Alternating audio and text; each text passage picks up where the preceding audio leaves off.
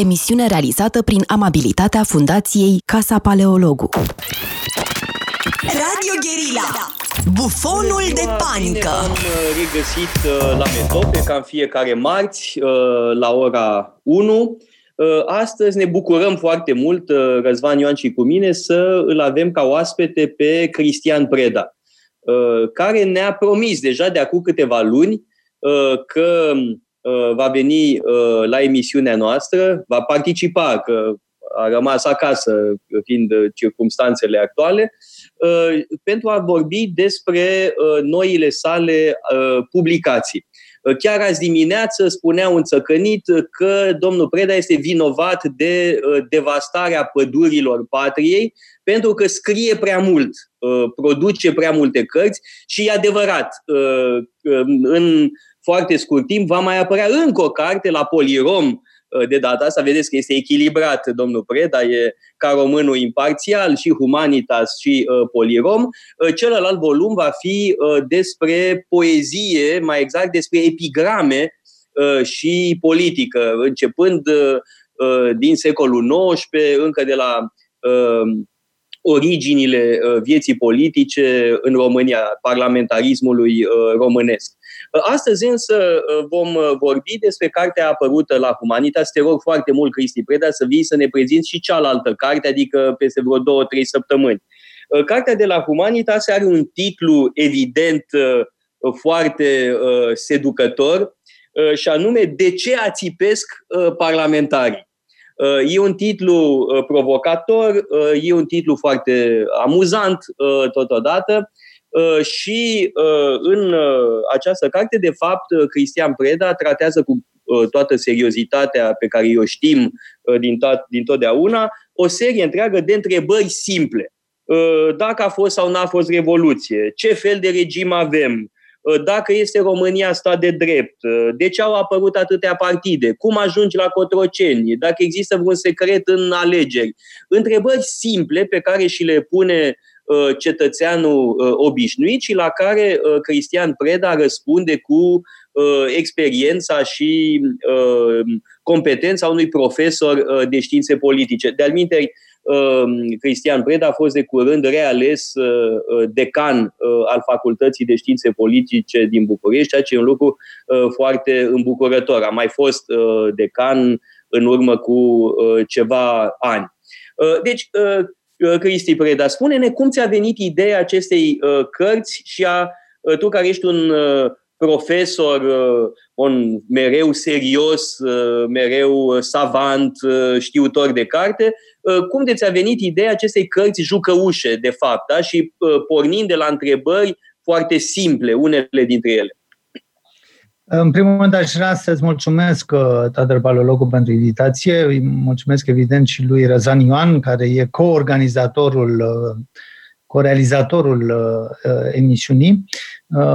Mă bucur să mă aflu alături de voi. Um, mulțumesc și editurii Humanitas pentru tipărirea, editarea acestei cărți. O să-mi permit să arăt și coperta, care e foarte frumoasă.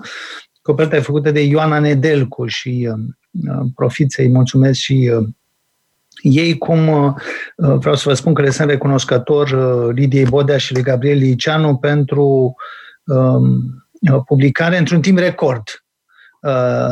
Le-am propus acest proiect um, la începutul lunii iulie era sfârșit de iunie, început de iulie și cartea a, încep, a apărut uh, în primele zile ale lui septembrie. E o carte lucrată peste vacanță și acum ajung și la substanța răspunsului la întrebarea ta, de Paleologu, de ce o asemenea carte? Uh, e, e o, o explicație pe care aș vrea să o exprim în termeni foarte simpli. Uh, am pornit de la întrebările frecvente puse despre politica românească întrebarea de ce sunt atâtea partide. Asta e o întrebare pe care și-au pus-o și ziariștii, și cetățenii, și politicienii de 30 de ani încoace. Ce regim avem? Nu cum arată regimul nostru? Ce, ce formă are el? Iarăși, o întrebare pusă din adunarea constituantă uh, din 90-91, ba chiar mai înainte din CPUN, până în zilele noastre. Uh, cum ajungi la Cotroceni? E chiar titlul unei conferințe Asta pe care e, o, exact, la, ai ținut-o la noi, la, la Casa Paleologu. Și așa mai departe. Am, am încercat să fac mai întâi, așa am și pornit la lucru, o listă cu întrebările cele mai frecvente. Întrebările pe care le auzim în comentariile de presă, în dezbatere de la televiziune, în ceea ce spun politicienii. Și după ce m-am oprit la 19, să nu mă întreb de ce 19, dar atât de mi-au ieșit, de fapt, am căutat să le răspund, uh, să răspund tuturor acestor întrebări într-un mod foarte simplu. În ce sens simplu?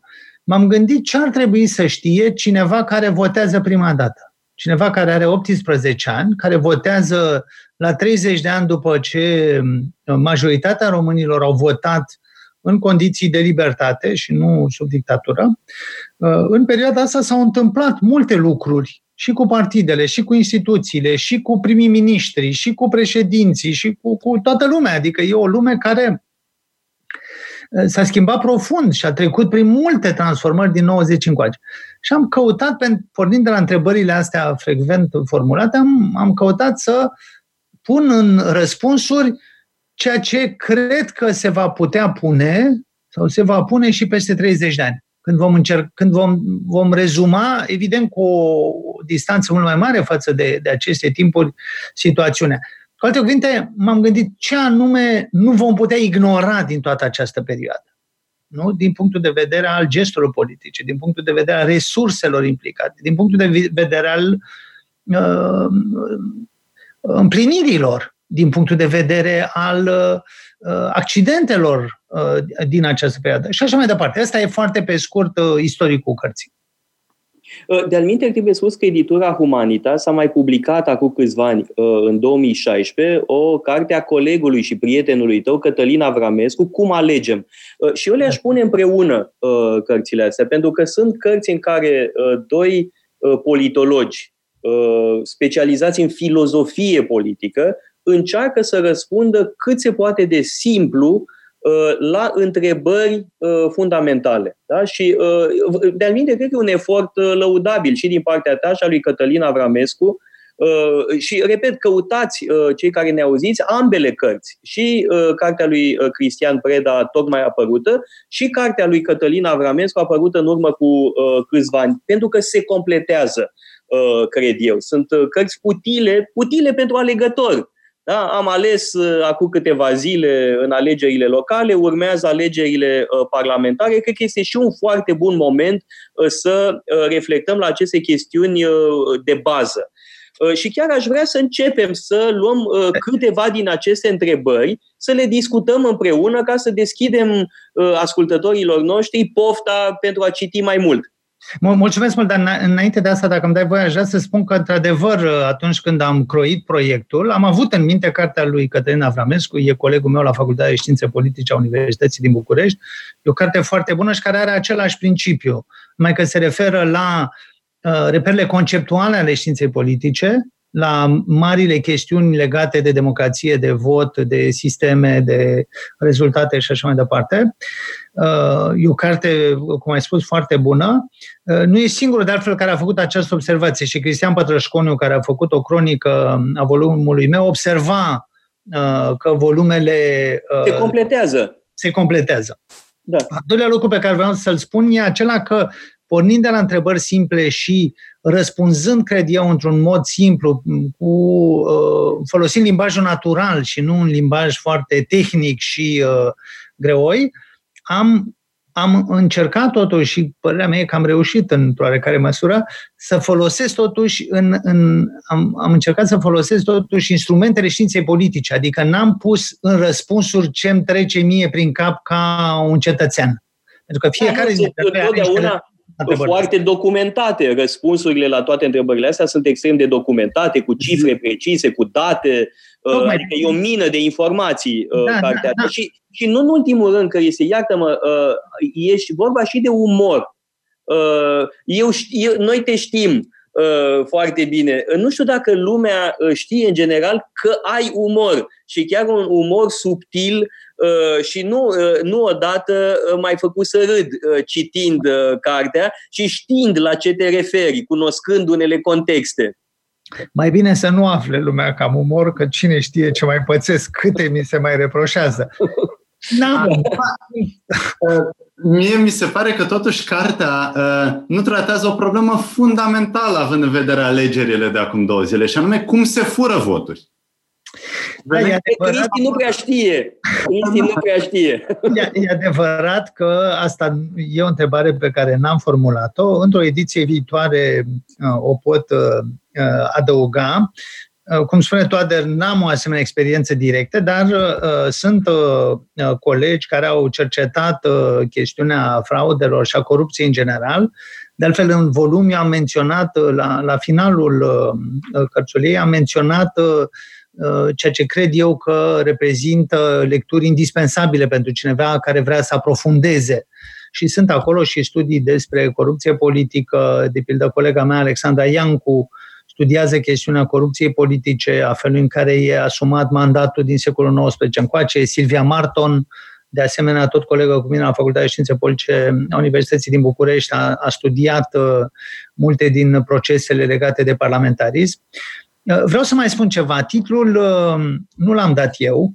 Titlul eu uh, reia unul dintre capitolele cărții, e titlul unuia dintre capitole, e una din întrebări. Titlul l-a sugerat dintr-o mulțime de propuneri Gabriel Liceanu. El a spus da, că... a avut o idee foarte bună. Are un cârlig mai mare decât Evident. altele și mă bucur că s-a întâmplat așa. Um, Cam, cam asta ar fi pe scurt. Acum, mai e ceva pe care vreau să-l uh, precizez totuși. Uh, în, în subtitlul cărții apare termenul pestrițe.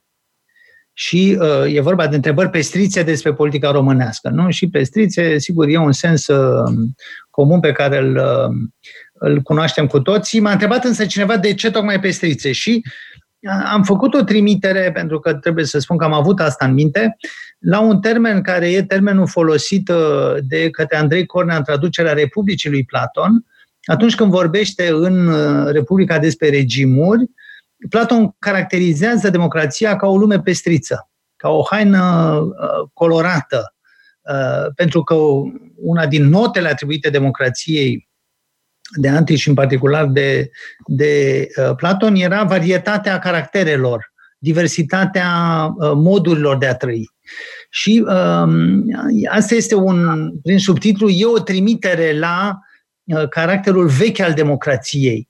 Pentru că astăzi, și cu asta închei uh, această mică introducere, astăzi noi vedem în democrație doar o mașinărie electorală. Și de multe ori ne scapă din vedere faptul că democrația e în primul rând regimul care îngăduie cea mai mare diversitate și cea, cele mai multe culori. De asta une, unora le e greu să trăiască în democrație, pentru că sunt oameni care nu acceptă faptul că pot să fie nu unul, ci 5, 10, 15 care au păreri foarte diferite. Că putem avea într-o chestiune nu doar un răspuns, ci 1, 2, 3, 15 răspunsuri. Da, și mai... Sigur, da. Platon e critic când e vorba de democrație, tocmai pe baza asta, numai că acum noi cum să nu ne bucurăm când avem varietatea asta de partide pe care le numerați, de programe, de candidați uh, originali? ne, ne, ne-am obișnuit, ne-am obișnuit cu, cu ideea diversității și trăim într-o asemenea lume. Sigur că există în, în interiorul acestei diversități, ca una dintre variante, și fanatismul. Avem fanatici de diverse... De diverse o, și prostia, mai e un lucru. Prostia este un drept fundamental al omului și cred, cred că trebuie să respectăm acest drept sacrosant la prostie și este foarte exer- mult exercitat acest drept. Uh, Răzvan, dacă te interesează o carte serioasă despre cum se fură alegerile, îți recomand cartea lui Miron Mitrea, uh, care se pricepe foarte bine și e foarte interesantă cartea lui, explică mecanismul uh, numit suveică, de pildă, Uh, da? Uh, Cristi Preda și cu mine nu prea ne pricepem uh, la lucrurile astea, doar am auzit uh, de ele, dar sunt foarte importante și de sunt foarte actual. Uite, la sectorul 1 se renumără voturile, uh, poate că mai sunt și alte locuri prin țară uh, în aceeași situație. Uh, dar e puțin du deja vu la sectorul 1, adică a opta oară tradus, încă o dată uh, fraudă electorală, uh, în fine. Um, Cristi, hai să începem cu întrebarea asta din titlu. Și îl felicit pe Gabriel Liceanu că a ales din întrebările tale una foarte inspirată. Și evident că sunt mulți care și despre mine spun că dormeam în Parlament Uh, numai că Parlamentul nu este deloc un loc comod pentru a dormi. Fotoliul de parlamentar este foarte incomod uh, și este complet stupid să dormi în Parlament când poți să pleci acasă să dormi în pat. Uh, și unii oameni nu înțeleg că poți să închizi ochii fără să dormi. Da? Poți să ții ochii închiși, fie că meditezi, fie că te gândești la ceva, fie că, nu știu, nu-ți convine un lucru din ce auzi Uh, în Parlament um, și uh, la, la întrebarea asta, tu tocmai nu uh, dai apă la moară acestor prejudecăți simpliste și arăți cu foarte mult, cum să spun, cu foarte multe date precise de ce instituția parlamentară este oarecum uzată, de ce puterile ei sunt diminuate. Da? La, în capitolul ăsta vorbești tocmai despre Uh, faptul că rolul Parlamentului nu e atât de important, uh, faptul că uh, multe exerciții parlamentare sunt doar de ochii lumii, cum ar fi declarațiile politice de luni seara, care, pe care nu le ascultă absolut nimeni, întrebările adresate guvernului, care nu interesează pe nimeni. Adică este o golire de conținut a instituției parlamentare. Adică, pornind de la o întrebare simplă și chiar simplistă, Uh, tu, de fapt, tratezi fondul problemei. Și fondul problemei este uh, această uh, decădere a parlamentarismului. Eu aș adăuga altceva, cum am fost totuși timp de 8 ani în Parlamentul României, aș adăuga cu un alt fenomen extrem de nociv, este cel al parlamentarului motorizat. Parlamentarul care propune într-una inițiative legislative. Uh, eu am fost uh, timp de 8 ani membru în Comisia uh, pentru Cultură. Ne pretreceam timpul respingând 90% cel puțin dintre inițiativele parlamentare ale altor colegi, care erau pure aberații te crucești ce tâmpenii poate să ajungă la o comisie parlamentară și cât timp mănâncă respingerea acestor aberații. Uh, marele flagel, marele flagel al parlamentarismului românesc este uh, ambiția multor parlamentari de a se ilustra prin ceva și propun tot felul de aiureli. Uh, dacă ar dormi, bine ar fi. Din păcate nu dorm, ci sunt foarte treji. Să te păzească Dumnezeu de hărnicia prostului. Uh, da, um, sunt, sunt multe lucruri pe care le-aș spune reacționând la, la intervenția ta. Um, primul, pe, primul lucru care trebuie subliniat este uh, următorul. Imaginea parlamentarului ațipit, uh, picotind, sfărăind chiar, nu e nouă. O avem în cultura română din secolul XIX încoace. Sunt, de pildă, în, în versurile culese de Orășanu, multe exemple de felul ăsta și, urmă, până târziu, la al doilea război mondial, parlamentarii sunt portretizați așa. Deci nu e ceva nou. Nu e ceva nou nici într-un context mai amplu.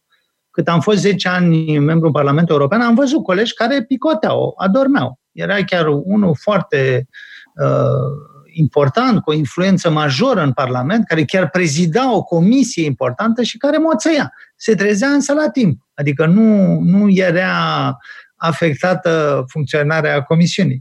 I auzea ce trebuia. Auzea ce trebuie. Acum, sigur că unii capătă experiență și, cum spui, închid ochii nu dormind, ci reflectând sau uh, uh, relaxându-se atunci când aud discursuri sfărăitoare care nu spun nimic. Pentru că Parlamentul e și un asemenea loc. E un loc în care să spun lucruri uh, fără cap și coadă, în care, în fine... Da, eu am, în 8 ani de Parlament, eu nu cred că am auzit cinci discursuri cu adevărat bune.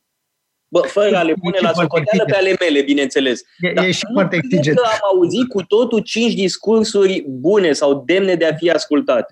Mi-aduce aminte ce spuneți voi de studentul care doarme la curs și dintr-o dată se trezește și pune o întrebare excelentă. Nu știu cum, prin ce mecanism miraculos se întâmplă treaba asta, dar parcă se trezește fix la momentul potrivit și inspirat. Așa e și cu parlamentarii? Asta e o genealogie importantă, interesantă, adică s-ar putea ca parlamentarii care ațipesc să fie astfel de studenți, să fi fost astfel de studenți. Dacă și-au făcut, sigur, um, um, școala la timp. Acum, ce vreau să spun pe de altă parte e că volumul meu nu e un pamflet pornind de la această moțăială portretizată, cum spuneam, în cultura noastră politică de multă vreme, încerc să spun despre ce e vorba și um, în subtext caut un soi de relegitimare a Parlamentului, spunând cât de important e, dar arătând de ce în zilele noastre nu mai e important. Păi nu mai e important, de pildă, pentru că 90% din uh, legile votate din 1990 încoace sunt legi inițiate de guvern. Asta se întâmplă și pentru că parlamentarii de, de 90 încoace au acceptat dominația guvernului. Au fost foarte puține revolte ale Parlamentului împotriva guvernului. Un semn foarte clar e acela că toate legile bugetului au trecut. Și, în general, cum știți, la buget să trece foarte rapid peste dezbatere, nu se discută uh, o zi, două. Când eram în Parlamentul European și mă ocupam de chestiuni bugetare, discutam săptămâni în șir, uneori luni în șir despre chestiuni bugetare, despre execuție, respectiv despre proiecția bugetară. Deci, dacă lași puterea guvernului, guvernul va folosi. Asta este una din lecțiile celor 30 de ani. Mai vreau să spun ceva. Toate are dreptate, uh, în toate parlamentele din lume, nu doar în Parlamentul Românesc, se propun tot felul de gogomănii și există o energie debordantă care face pe unii să pună pe hârtie orice, să așteană pe, să așteană pe, să așteană pe hârtie orice. Acum, există niște mecanisme prin care poți să controlezi asta. Iau din nou din experiență exemplul Parlamentului European eram implicat în 5 din cele 20 de comisii ale Parlamentului și de multe ori, adică de fiecare dată când dădeam peste asemenea uh, energii debordante ale colegilor care vreau, vreau cu tot din adinsul să propună năzbâtii, uh, respectivele propuneri erau respinse înainte de a ajunge pe agenda comisiei. Adică Eh, exista o coordonare prealabilă în interiorul fiecarei comisii care cernea lucrurile și dacă vedea că un om delirează doar pentru ca numele să-i fie trecut pe site-ul care înregistra propunerile, omul era lăsat eh, să se odihnească o vreme și ne concentram asupra chestiunilor importante, adică nu să pierdea timp. Evident că asta se poate întâmpla în orice parlament. Din păcate, și asta iarăși a delegitimat Parlamentul și e regretabil, Uh, multe majorități s-au comportat aberant atunci când a fost vorba de ordonanțe de urgență ale guvernului. Ordonanțe de urgență, care inițial au fost într-adevăr puțin numeroase pentru că priveau urgența, au devenit cu timpul un instrument de care uh, guvernele să folosesc împotriva uh, Parlamentului nu? și diminuând uh, rolul deliberării politice. Ei bine, uh, sunt cazuri în care mai Sunt un... cazuri în care ordonanțele au fost analizate și au fost votate la ani buni după ce fusese emise și deci după ce produsese efecte. Dar mai e un alt procedeu, cel al asumării răspunderii, care este o manieră de a forța, de a trece peste Parlament. Și ce e interesant și absolut simptomatic este că legile cele mai importante sau unele dintre cele mai importante legi au fost trecute prin asumare de răspundere. De ce? Pentru că dacă intrau în, uh, cum să spun, în uh, uh, mulineta Parlamentului, se împotmoleau cu totul.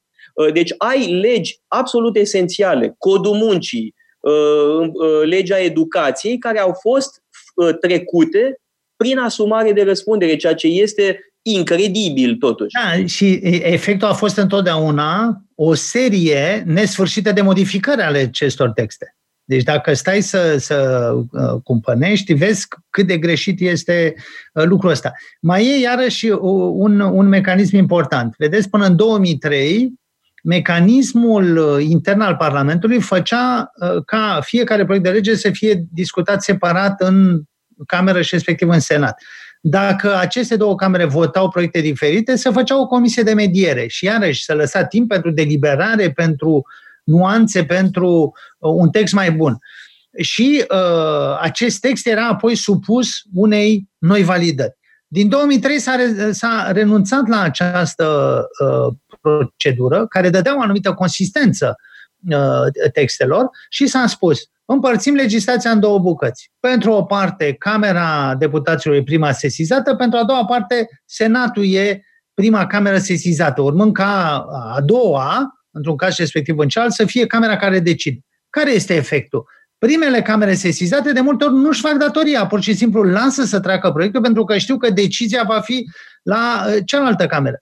Adică în loc să se folosească tocmai acest timp al deliberării, seria, nu e așa, de două lecturi ale textului legal, din indolență, din uh, nepăsare, uh, textul lăsat să treacă, el ajunge, subiectul ajunge pe agenda celelalte camere, sub diverse presiuni se ajunge la improvizații și la dezbateri care durează 10 minute și ies texte foarte proaste care pe urmă nu pot fi uh, operaționalizate. De aici o producție legislativă uriașă. Uriașă, dacă ne uităm la numere, uh, sunt, sunt mii de legi. Evident că nimeni din țara asta nu știe legile.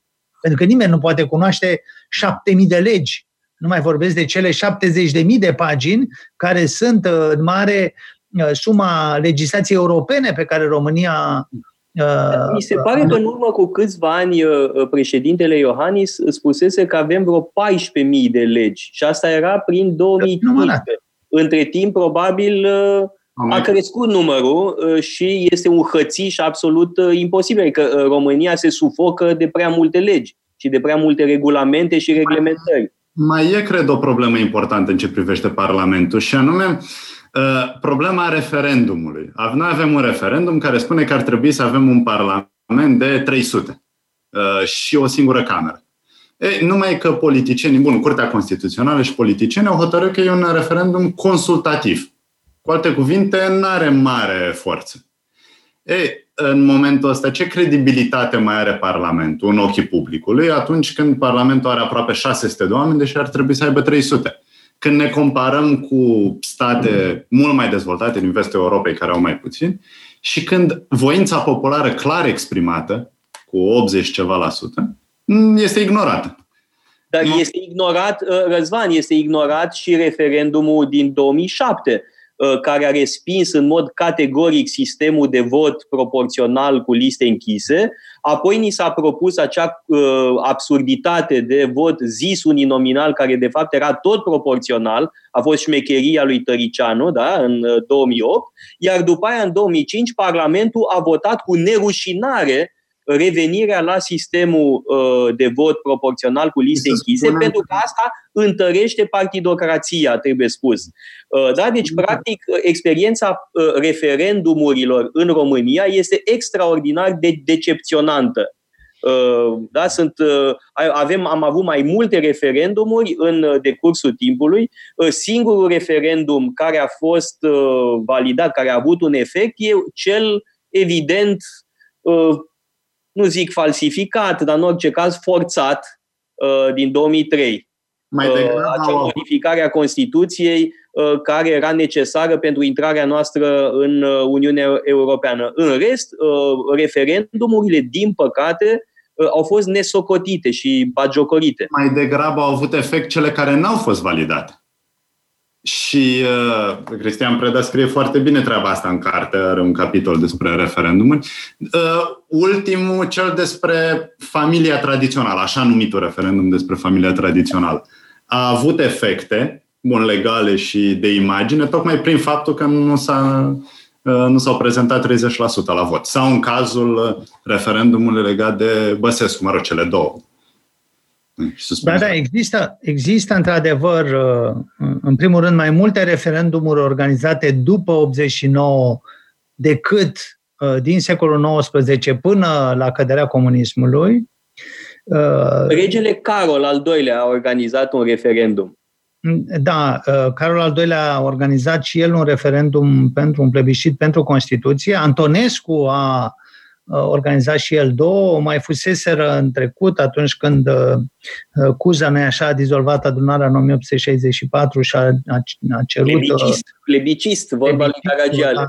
Vorba lui Caragiale pentru statutul dezvoltator al Convenției la Paris. În fine, în, în cartea mea despre de ce ațipesc parlamentarii, fac o scurtă trecere în revista acestor consultări și notez faptul că, așa cum spunea Răzvan Ioan foarte bine, sunt multe referendumuri care nu sunt validate, în primul rând din, din pricina participării. Și referendumul pe care îl menționai tu, Toader, cel referitor la modul de scrutin, și referendumul legat de uh, inițiativa asta de a schimba definiția constituțională a familiei sunt referendumuri uh, ca și cele de, uh, de suspendare, care au urmat suspendării lui Traian Băsescu de către Parlament, sunt referendumuri care nu au fost validate din pricina participării.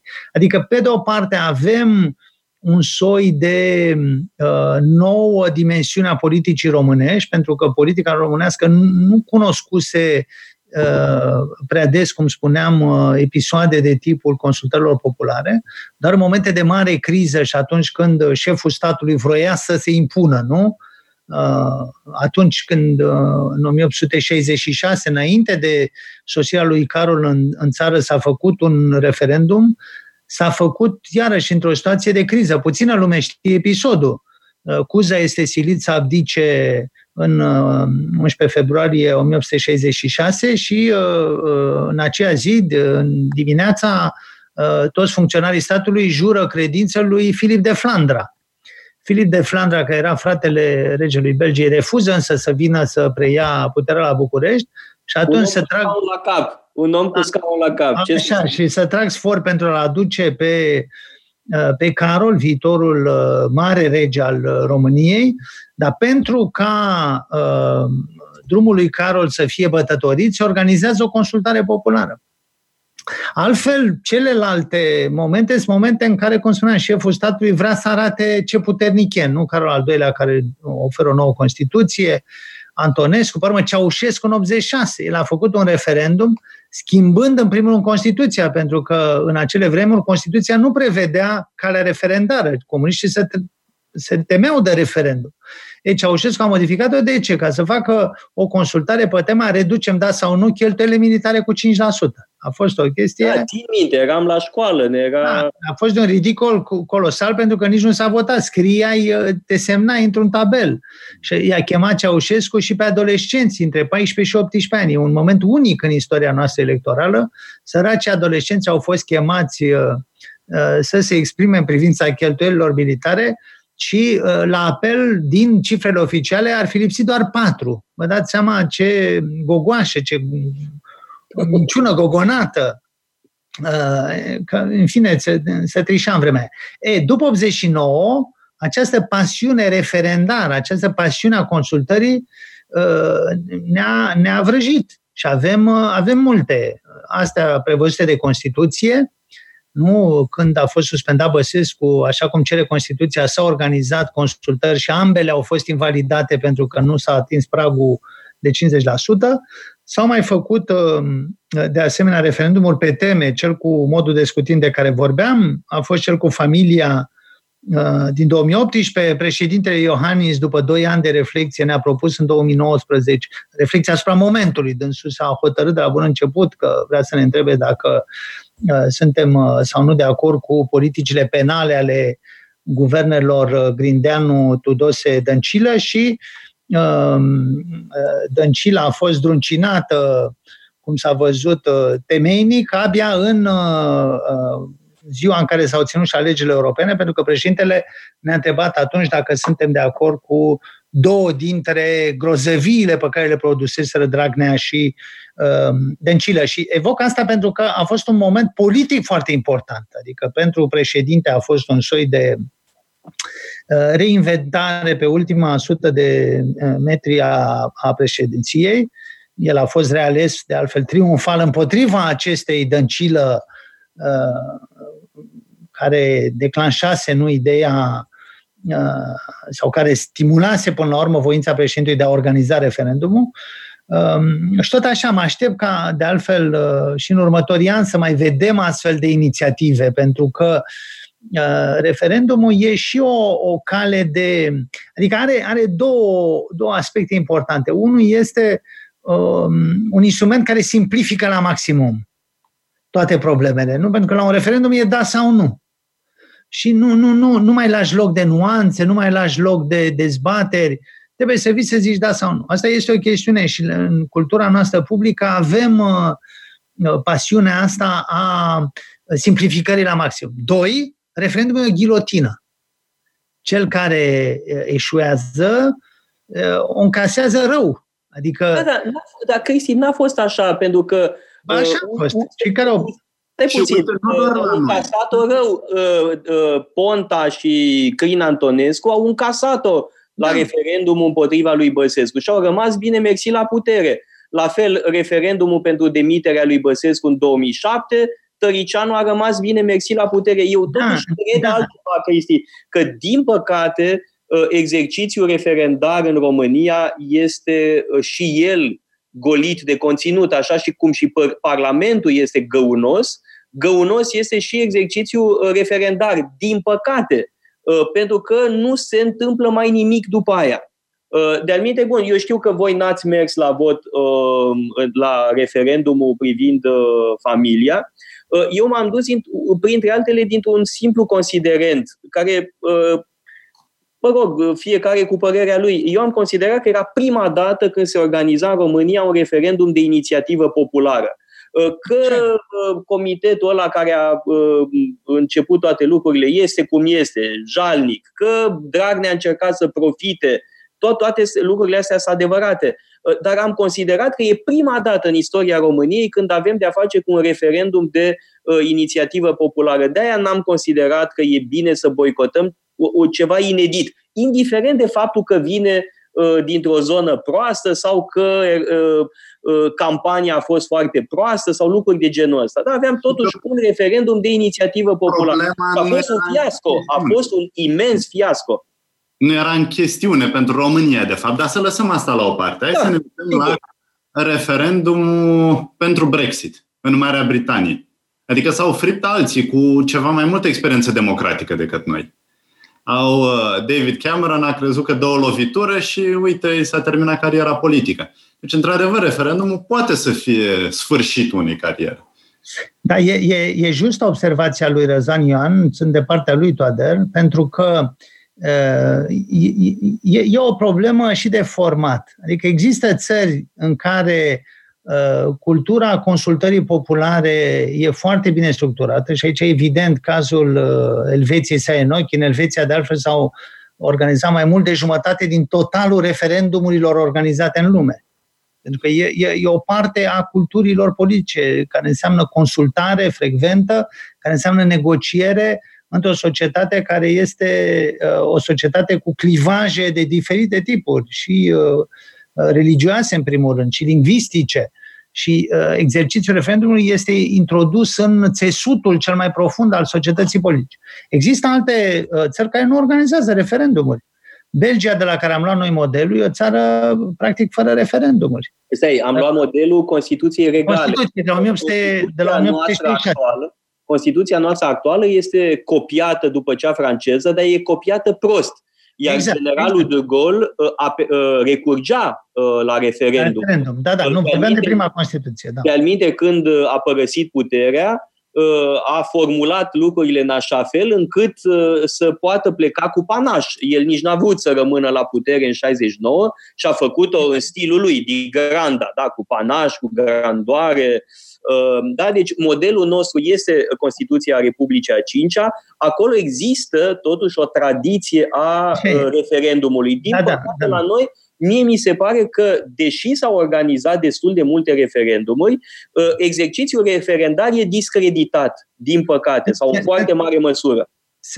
Sunt de acord cu această slăbire a calității instrumentului sau a calității produsului pe care îl obții.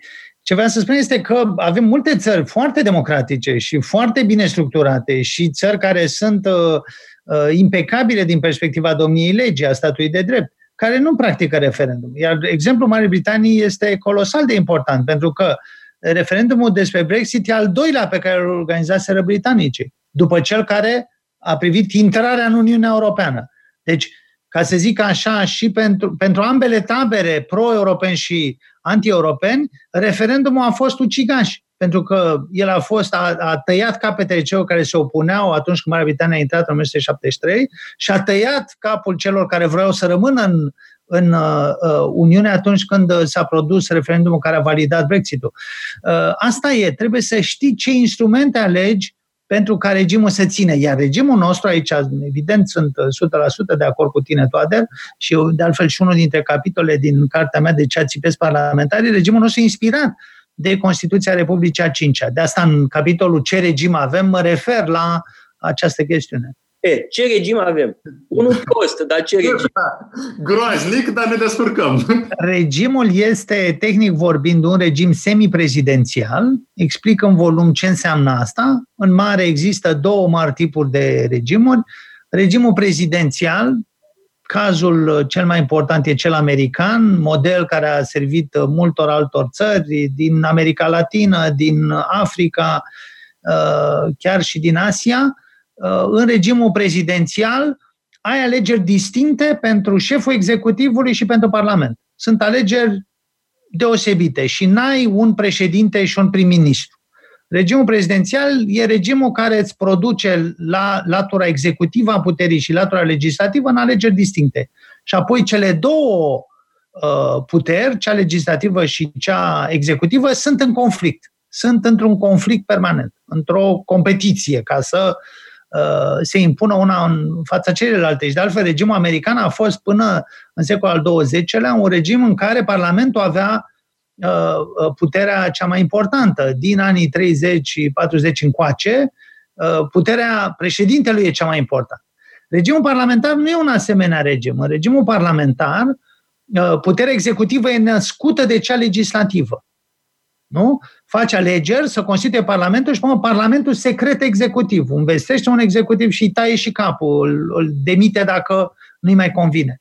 Nu, e un, e un mod de lucru absolut diferit.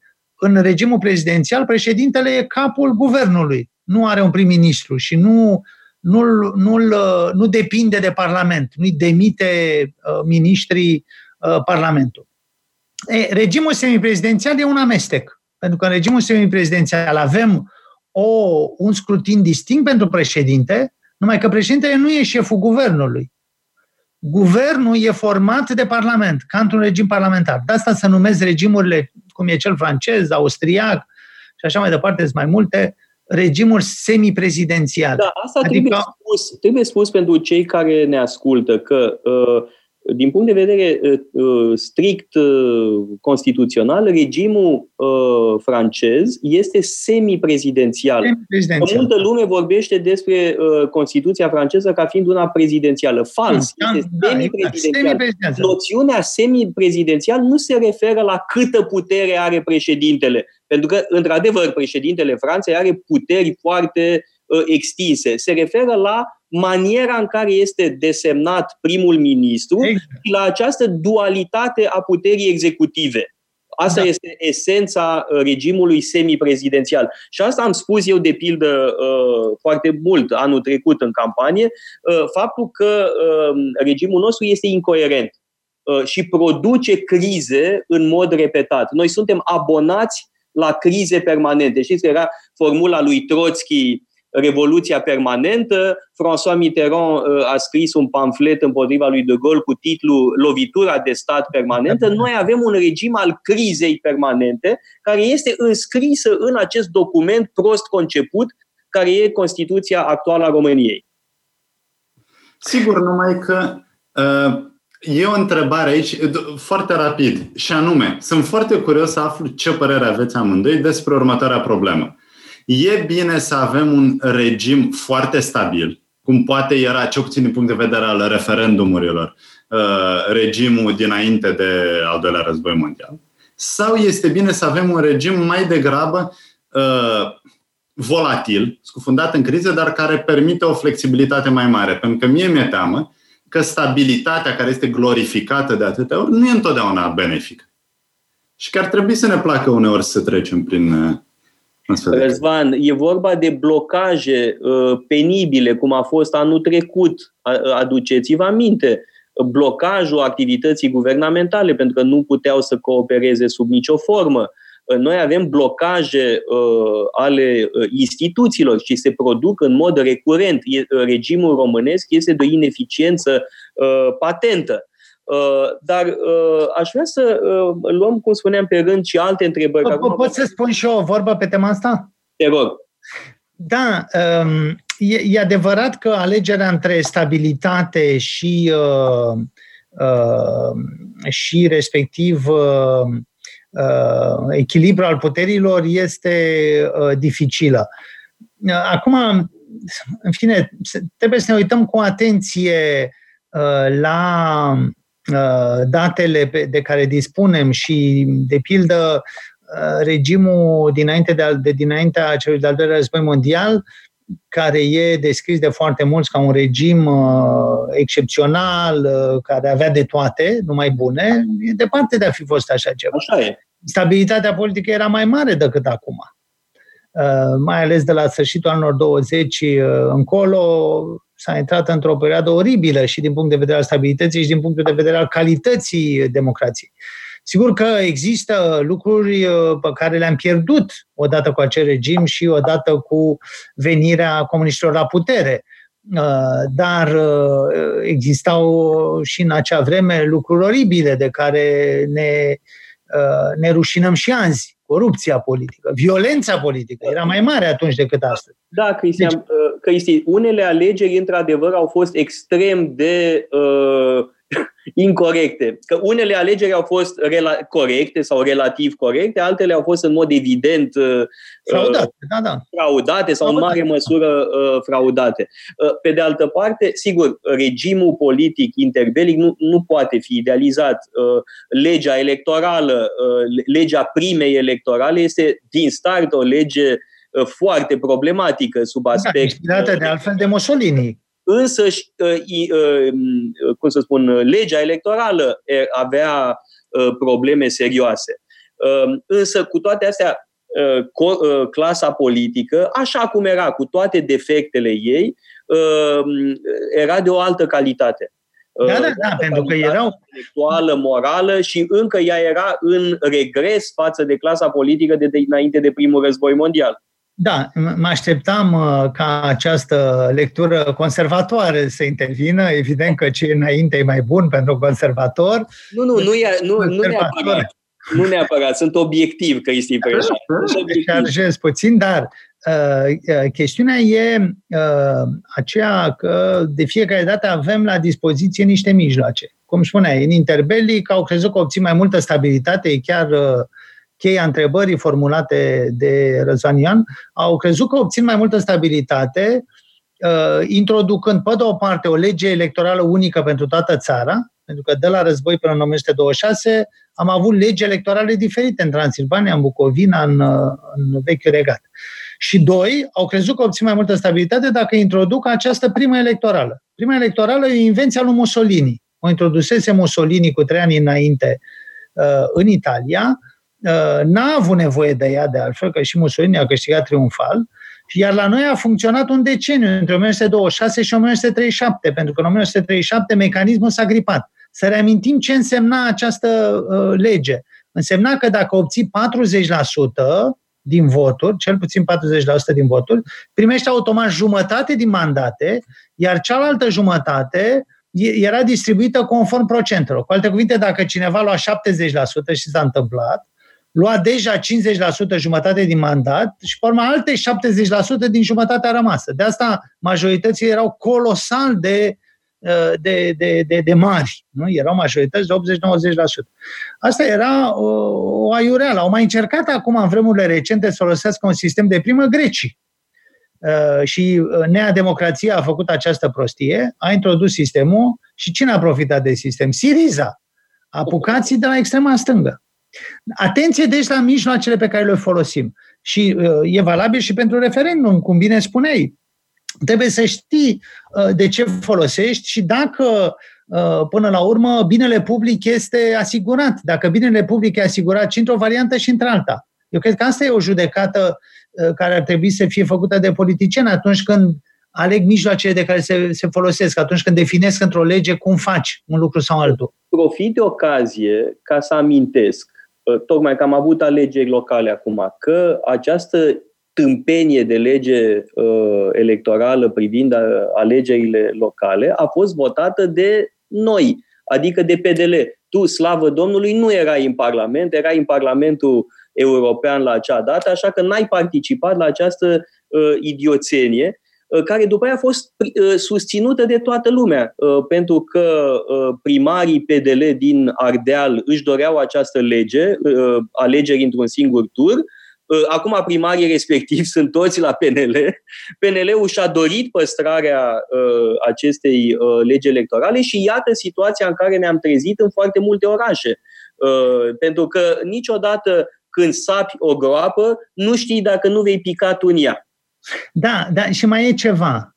Iar volumul de ce țipesc parlamentare încearcă să sugereze lucrul ăsta. E bine să te uiți în, în istorie ca să vezi când ești dus de val și când te, te, te, te arunci singur într-o prăpastie, îți sapi singur groapa, cum se spune. Pentru că în chestiunea asta, schimbării legii electorale, situația e clară. De la 1831 până astăzi, de când se votează, avem 21 de legi electorale. Calculați că media de viață e sub 10 ani. Cine vede asta înțelege că soluția problemelor politice nu este schimbarea legislativă uh, intempestivă, necalculată, pur și simplu schimbarea de dragul schimbării, reforme pentru reforme. Uh, asta de altfel este uh, Ăsta e de altfel un, un, un refren care a ajuns să plictisească lumea și să decredibilizeze politica. Pentru că dacă schimbi doar pentru, pentru a avea un text nou care produce la fel de puține efecte ca și textul vechi, e evident că n-ai rezolvat problema. De asta, și iarăși o, o, o sugestie pe care o fac în mai multe locuri din uh, deciații pe parlamentare, cred că ar trebui să ne gândim mai mult la virtuțile compromisului rațional. În societatea noastră avem o, o confruntare care pare unor pe viață și pe moarte, pentru că de multe ori eh, împărțim lumea în două, ai noștri și ai, ai, noștri și ai lor. La un moment dat, de altfel, la unul din titlurile cărții, uh, între cele din, între care am ales, era chiar ăsta, ai noștri și ai lor.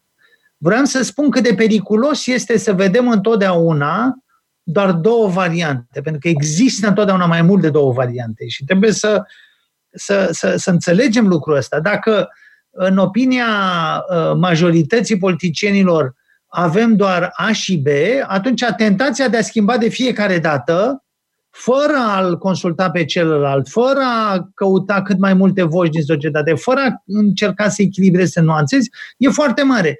Și de aici uh, prăpastiile în care, gropile în care cădem sau cad pe rând majoritățile. Pentru că vedem, există uh, Există ceva fabulos în, în, în România. Vedeți discursul ăsta al noutății, al reformei. E un discurs care vine din 90 încoace și care a fost pus pe multe voci și din toate taberele politice. Poate reveni și la chestiunea tabelor. Dar ce este, uh, ce este uh, uh, fabulos în, în această istorie este aceea că, deși toată lumea se anunță sau proclamă dorința de nou, toată lumea a guvernat cu toată lumea. Adică s-au făcut combinații între toate partidele. Nu există unii care să nu se fi întâlnit. Da. Mai mult decât atât, că asta nu e nimic.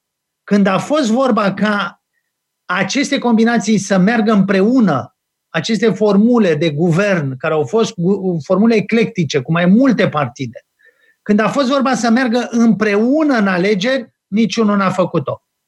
Deci, pe de o parte, spunem, eu și doar eu sunt bun, ceilalți sunt prăfuiți, proști, corupți, hoți și așa mai departe. Eu sunt bun, frumos, reformist. Nou, nou mai cu seamă. Nou și așa mai departe.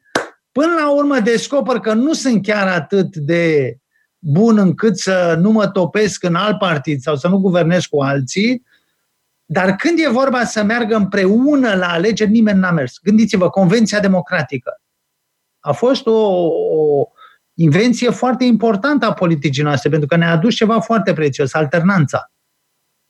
Dar când a fost vorba ca membrii coaliției din care au făcut parte și Convenția Democratică, erau multe partide acolo, și Partidul Democrat, și uh, maghiarii să meargă împreună, nu s-au dus. PSD-ul a avut nu știu câte combinații, sateliți de-ai lor, mai mici, mai mari. Când a fost să meargă împreună în alegeri, n-au mers.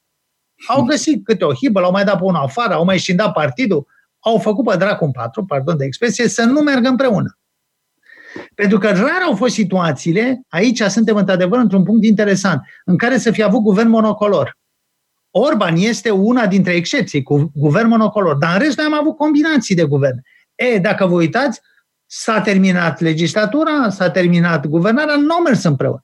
Mai e ceva interesant. Din 96 încoace, cine a organizat, cine a organizat alegerile s-a trezit în opoziție.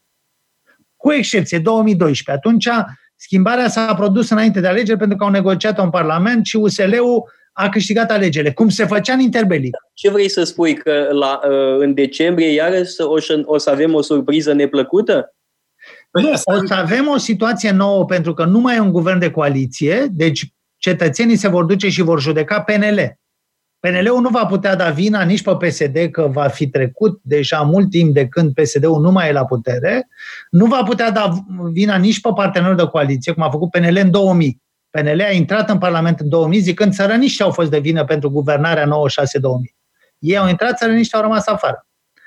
Uh, ce vreau să spun este că e într-adevăr o situație inedită. Nu avem prea des guvern monocolor, nici măcar Tăricianu în 2008 n-a mers, uh, nu era un guvern monocolor, el a avut un guvern PNL-UDMR.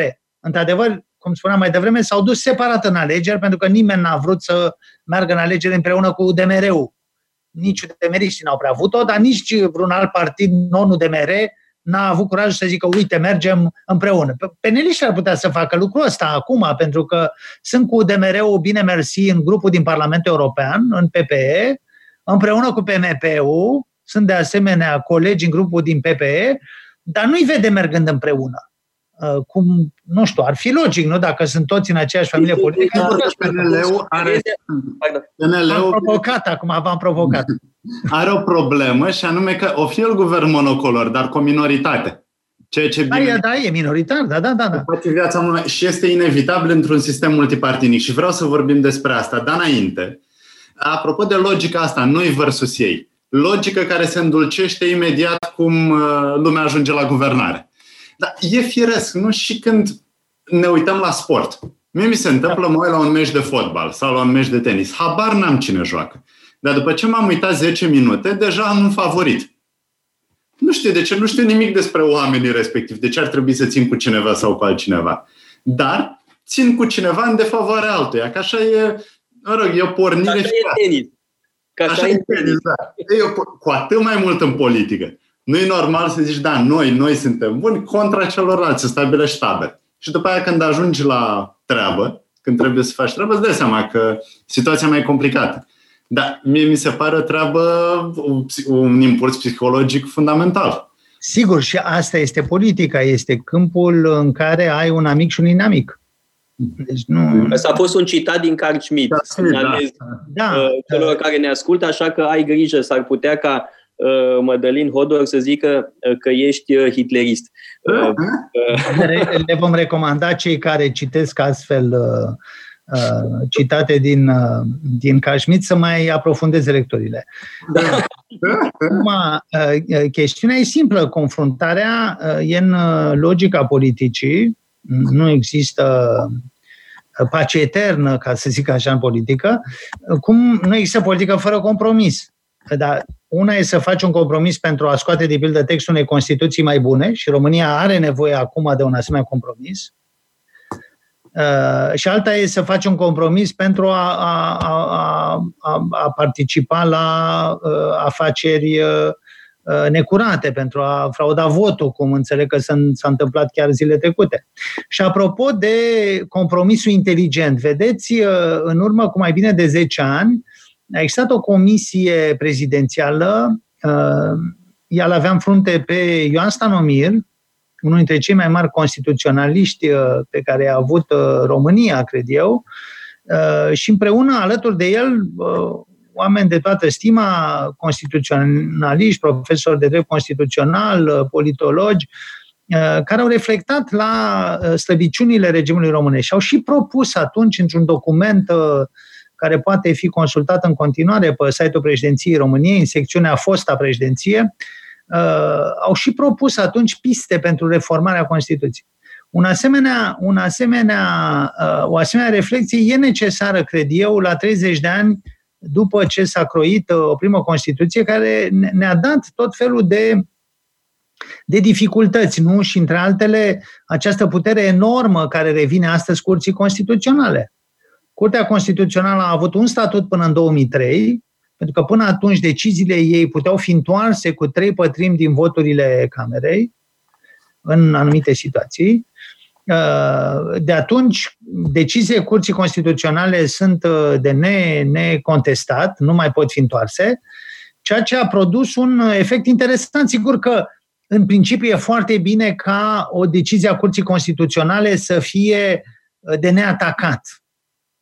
Pentru că posibilitatea abuzului e extrem de rară și cred că e, trebuie văzută ca o situație excepțională. Dar Ă, din păcate, politicienii au înțeles rolul curții într-un sens foarte instrumental. Adică au căutat să introducă, de fapt, Curtea Constituțională într-o majoritate. Într-o majoritate, așa da, cum arăta ea. Este o filială, în momentul de față, este filiala PSD de la etajul 4 a... Acum da, acum da, pentru că în această logică psd au, au procedat cum știu ei mai bine, adică au pus acolo psd Dar chestiunea puterii curții, puterii curții constituționale e o chestiune care trebuie să ne pună pe gânduri. Pentru că vorbesc despre asta în condițiile în care Curtea Constituțională nu mai tranșează marile chestiuni, așa cum era ea gândită în, în, la început, în, în Constituție. În primul rând, orice chestiune. Rostul uh, Curții Constituționale este să verifice constituționalitatea. Da, da, adaptarea. Păi, da. legilor, a actelor normative. Punct nu să facă politică așa cum se întâmplă în momentul Tocmai. de față. Uite, tocmai am în spatele meu portretul unui domn, străbunicul meu, care a fost judecător la Curtea de Casație uh, înainte da. de primul război mondial, iar ei asta făceau, verificau asta era... constituționalitatea legilor, nu se băgau în uh, politică așa cum o face Curtea Constituțională la noi în zilele noastre. Păi tocmai pentru că s-a ajuns la asta fiindcă politicienii au trimis pe agenda Curții Constituționale chestiuni din ce în ce mai politice. Nu au mai trimis la judecată probleme de tipul e sau nu legea cu tare în acord cu Constituția, ci au pus curtea să tranșeze în locul lor. De ce? Din două motive. Unu, pentru că expertiza juridică angajată de multe ori în cameră e penibil de proastă și doi, pentru că nu sunt în stare să facă un compromis inteligent și rezonabil în foarte multe chestiuni. Și atunci, pentru că nu vor nici să participe la dialog și pentru că nici nu-i duce capul, aruncă în curtea Curții Constituționale, iertați-mi repetiția, toate, toate problemele. Nu e, cu alte cuvinte, vina Curții Constituționale și eu vreau să fie foarte clar, eu nu acuz Curtea Constituțională. Odată ce au materia în fața lor, judecătorii curții s-au simțit responsabili să dea verdicte, mai ales că uh, mecanismele folosite i-au obligat să facă asta. Și atunci am ajuns în situația în care majoritatea chestiunilor pe care ar trebui să le tranșeze Parlamentul sunt tranșate de Curtea Constituțională. Adică în locul unei, unui corp legislativ reprezentativ pentru societate, tranșează un corp de judecători care sunt numiți politic. Asta adică e foarte prost. Pentru că nu mai avem, de fapt, reprezentativitate și asta diminuează din nou puterea Parlamentului și autoritatea lui. Ce vreți să spuneți? Că uh, oamenii din comisiile parlamentare de la noi, din Comisia Juridică, cu doctorate unde pe la bălți, cu uh, facultate, făcută, uh, facultate de drept la 50 de ani, n-ar fi competenți să decidă? Răzvan Ioan, Răzvan Ioan, eu, să Eu... spun un lucru. Într-o comisie parlamentară, că am fost în Parlament, da? ai câțiva oameni care știu despre ce e vorba, care se pricep. Câțiva. Uh, trei, patru, restul habar n-au sau știu cât foarte puțin. Uh, asta este uh, cazul cam în toate comisiile, iar cea mai sinistră comisie este comisia juridică. Ea este o, o comisie de-a dreptul penală. Da? Sunt oameni care sunt puși acolo, de fapt, uh, pentru a apăra Uh, niște interese uh, de-a dreptul dubioase. Și nu vreau acum să dau nume, pentru că uh, publicul le știe pe cele mai multe dintre ele. Da, eu cred că e foarte multă incompetență și din uh, istoriile pe care le știu, chiar experții care lucrează la, la Parlament sunt depășiți de ignoranța parlamentarilor, pentru că ei săraci încearcă să mai salveze câte ceva, dar nu se poate și de asta se ajunge, gândiți-vă la situații recente, la uh, uh, situații precum uh, Ordonanța 13 și lunga deliberare despre cum anulăm ordonanța 13. Gândiți-vă că am trăit uh, uh, nu doar episoade dramatice din perspectiva derivei democratice, dar uh, astea s-au întâmplat și pe fondul unei prostii colosale. Gândiți-vă cum argumentau oameni, mie nu mi-e rușine să o spun, oameni ca Iordache, uh, chestiunile legale și uh, uh, au Șerban Nicolae. Șerban Nicolae și ceilalți. Deci, uh, Tudorel Toader, care e și profesor, e rector acum, Dom'le, am trăit niște episoade de, de, nu știu, în care producția de uh, incompetență juridică ne-a copleșit, adică oamenii de bună credință erau înmărmuriți nu doar de uh, frauda pe care o comiteau cei aflați la guvern, uh, dar și de uh, incapacitatea acestor oameni de a judeca. Gândiți-vă că Grindeanu uh, a fost prim-ministru atunci când uh, erau emise aceste celebre ordonanțe și erau făcute aceste gesturi irresponsabile și se ajunsese în situația în care, nu știu, ne spunea că dacă clipești odată produce nu știu ce efect uh, magic aproape asupra vieții politice. Legea era, cu alte cuvinte, un soi de decor, uh, uh, cum să zic, penibil al, al, al întregii situații politice, ori legea e cu totul altceva.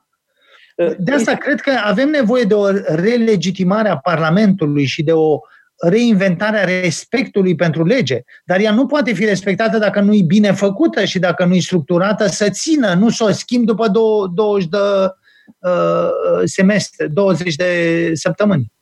Iartă-mă dacă trec la cu totul alt subiect. Rog, da. Uh, e o întrebare uh, pe care o formulez aici, uh, pe care de-al ai discutat-o chiar la Casa Paleologu anul trecut, în toamnă. Eu, din păcate, n-am putut să particip la cursul tău, și anume cum ajungi la Cotroceni. Da? Vorbeai, foarte rău că n-ai vorbeai de funie în casa spânzuratului. E, acum explică-ne, te rog, cum ajungi la Cotroceni, să știm și noi.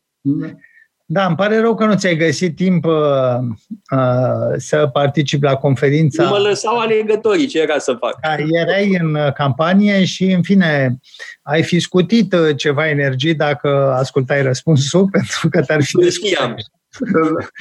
Da, acum, uh, serios vorbind, uh, cursa pentru Cotroceni e evident uh, cea mai interesantă, pentru că e foarte simplu, e un singur premiu nu? La alegerile locale sunt 40 și ceva de mii de posturi de distribuit de consilieri, 3000 și ceva de primăriți, foarte multe premii. La președinție, unul singur. Uh, nu nu avem uh, mai mulți președinți. Nu? În Bosnia e o țară rară care are trei președinți, dar sunt situații totuși rare. La noi e unul singur și atunci toată lumea urmărește cursa asta, îi apare, ea dă președintelui Uh, în aparență, cred eu, dar mai multă putere decât are constituțional vorbind. Ei bine, pentru această mare onoare de a fi președinte s-au bătut 68 de cetățeni, toate tu ești unul dintre acești 68 uh, și, în fine, cum se știe, doar... Uh, Te rog, nu spune lista că e rușinoasă. Dacă mă gândești ce idioți au candidat la președinție, mă sperii. Acum nu e vina ta că și-au dorit și alții. Am avut patru președinți, deci din cei 68 care au căutat uh, premiul cel mare, au fost patru. E, și care a fost cel mai bun? Că discuți și E, e și asta una din întrebări, dar înainte de asta aș vrea să lămuresc prima întrebare. Cum ajungi la Cotroceni? Acum, uh, răspunsul sare în ochi dacă ne uităm puțin la, la, la, la datele din 90 încoace. Pentru că uh, s-au calificat întotdeauna în finală, să o luăm așa, reprezentanții celor două partide care aveau în acel moment cele mai multe voturi. Indiferent că alegerile s-au ținut în același timp, legislative și prezidențiale, sau a fost o diferență în timp pentru că din 2004 încoace avem mandate de președinte de 5 ani și pentru senatori și deputați de 4 ani și nu s-au mai acoperit. Dar întotdeauna în finală s-au calificat reprezentanții celor două mari partide. Nu? În 2000, cele două cele mai importante partide la alegerile legislative ținute odată cu prezidențiale au fost PSD și PRM. E, candidații susținuți de aceste partide s-au calificat.